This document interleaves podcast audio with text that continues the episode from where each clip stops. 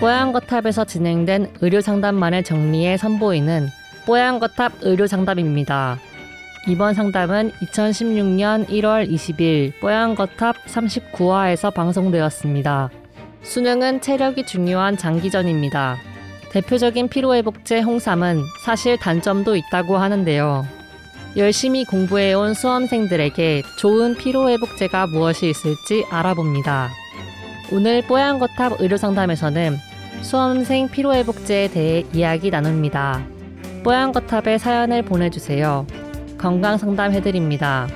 t-o-w-e-r 타워 골뱅이 sbs.co.kr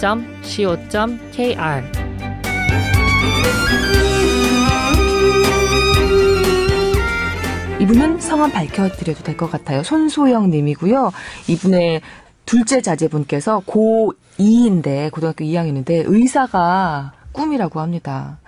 뭐, 어, 우리 뽀얀거탑, 그래서 재미있게 듣고 있는데, 그 중에, 어, 우리 황희진 교수님이 의대생들은 600번 이상 쪽지 시험을 보고 그 족보라고 모아둔 것이 켜켜이 쌓으면 180m, cm를 넘는다고 하신 말씀을 둘째에게 얘기해 주면서 힘든 의사의 길을 포기할 것을 은근히 압박했더니 아이는 오히려 더 비장해진 듯 합니다.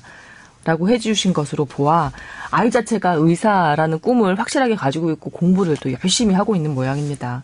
그래서 그런지 잠도 좀 조금밖에 못 자고 스트레스도 늘 받고 몸도 좀 어, 안 좋아지는 것 같다고 홍삼도 먹이고 보약도 때때로 먹이고 했는데 좀 걱정입니다.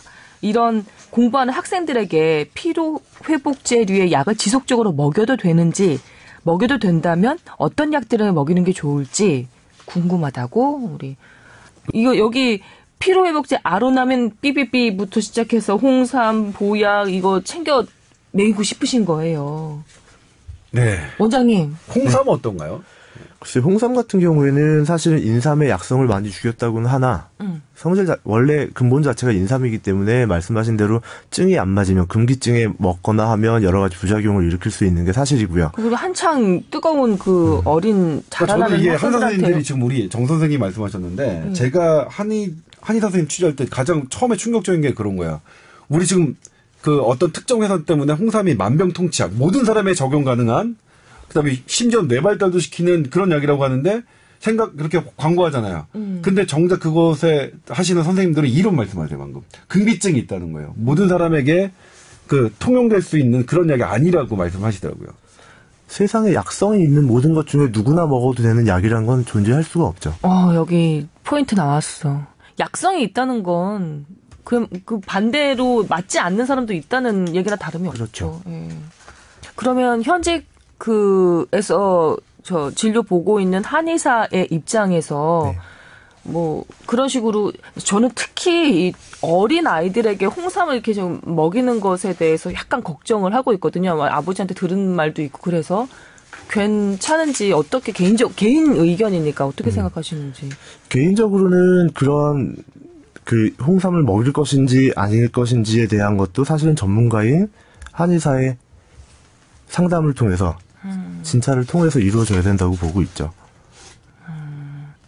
그러니까 일단은 홍삼이 그러니까 한의학 적으로도 그렇게 대중에게 대중이 그러니까 손쉽게 전혀 부작용 없이 먹을 수 있는 약은 아니라고 판단하는 거죠. 저는 그러니까 약초인데 약초인데. 사실 왜 언제 그랬냐면 이거 제가 저도 이제 경희단의대 교수님을 한 번 알고 있는데 이게 어린이용 홍삼이 나와 제품을 만들었나 봐요 몇 년 전에. 그래요. 그때 바로 전화를 주셨어요 저한테 이거 음. 문제라고. 그래서 가서 이제 사실 인터뷰를 했는데 했는데 이게 실제로 보도할 수 있지는 않았습니다. 그러니까 왜냐면 보도할 만큼의 이쪽의 근거도 이쪽의 근거도 없었기 때문에 어, 양측의 근거가 없었기 때문에 할 수는 없었지만 음. 어쨌든 원리만 그러니까 그들이 주장하는 어린이에게 어린이용으로 되게 좋다는 것 그 근거가 사실은 서양의학적으로 별로 없고 음. 근데 한의학적으로도 그렇게 그렇지 않다 원리가 그렇지 않다라는 거죠. 예, 그러니까 그러니까 뭐 반박하는 구조만 있을 뿐이지 조기자 입맛에 딱 맞는 그런 과학적인 근거가 없었다는 얘기네요. 아 그렇죠. 어. 전 입맛이 제 입맛이 아니라 저 입맛은 뭐